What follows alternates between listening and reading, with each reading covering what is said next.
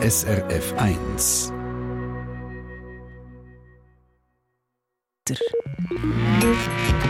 SRF 1 Ratgeber Tier es gibt mehr Leute als früher, die sich das fragen und die auch bei ihrer anfragen, ob das ging und wie man das machen können, die Ernährung von ihren Hunden und Katzen umstellen auf vegetarisch oder vegan, sagt Annette Liesegang.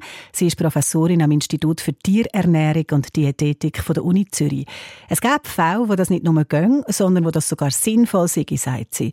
Vor allem, wenn die Tiere Krankheiten haben im Magen-Darm-Trakt.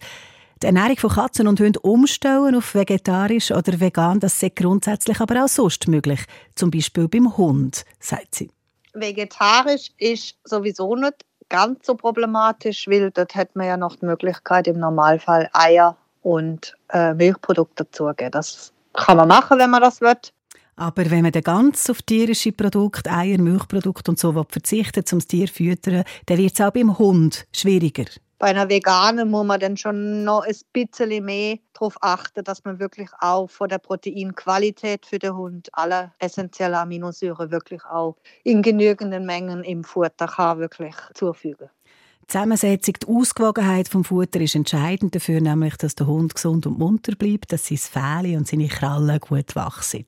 Wenn man alles drin hat, was er braucht, sprich alle Protein, Fett, Säure, genügend Menge, alle ähm, Mengenelemente, Spurenelemente, Vitamine und so weiter, was er braucht, sollte das eigentlich keinen Unterschied machen. Sagt Annette Liesegang. So ist das bei den Hunden. Bei den häufigsten Haustieren bei uns, bei den Katzen, ist es aber ein bisschen komplizierter. Im Gegensatz zu den Hunden, die alles fressende Fleischfresser sind, sind Katzen mehr auf Fleisch ausgerichtet und haben darum besondere Bedürfnisse als Futter.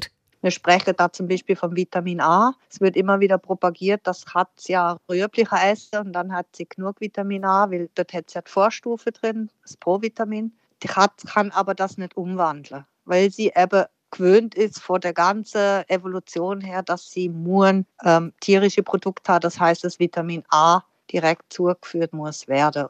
Also man kann aber das Vitamin A zusetzen, der Nahrung. Mit dem ist es einfach noch nicht gemacht. Die Katze braucht nämlich auch spezielle Aminosäuren. Die Katze macht aus Protein ihren Energiestoffwechsel. Und dazu braucht sie spezielle Aminosäuren. Und die sind aber in höheren oder in hohen Mengen auch im Fleisch enthalten. Sie tut Fleisch eigentlich umsetzen als Energie vor allen Dingen. Und das ist aber auch ein bisschen problematisch, weil äh, die Verfügbarkeit von der Protein aus pflanzlichen Quellen für die Katze nicht entsprechend gut ist.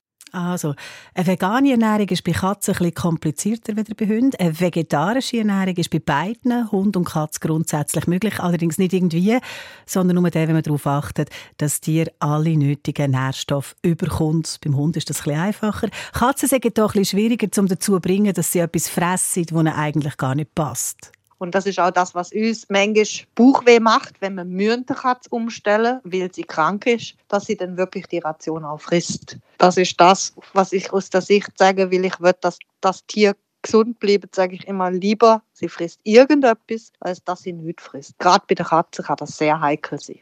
Das ist Annette Liesegang, Professorin am Institut für Tierernährung und Diätetik von der Uni Zürich, zu der Ernährungsumstellung bei Hunden und bei Katzen. SRF 1 Ratgeber Tier.